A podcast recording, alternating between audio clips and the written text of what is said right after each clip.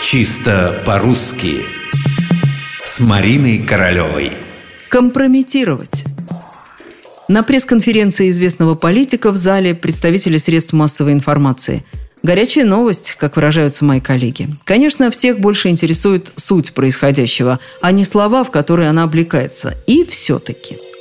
Он располагает материалами компрометирующего характера, громко произносит ведущий. Как будто специально для тех, кто не расслышал, герой дня повторяет «материалами компрометирующего характера».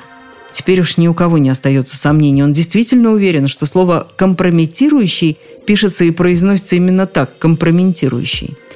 Компрометировать, компрометация, компрометирование, компрометирующий. Красивые слова с иностранным шармом. Но за то время, что они живут в русском языке, им крепко досталось. Коверкали и коверкуют их постоянно. В данном случае это весьма странно, ведь обычно в своей речи мы стремимся к экономии усилий. А здесь все наоборот. Увеличиваем и без того длинное слово. Происходит всякий раз одно и то же. Мы вставляем лишний звук «н» – компрометировать. Итак, компрометировать от французского глагола «compromettre» – выставлять в неблаговидном свете, порочить.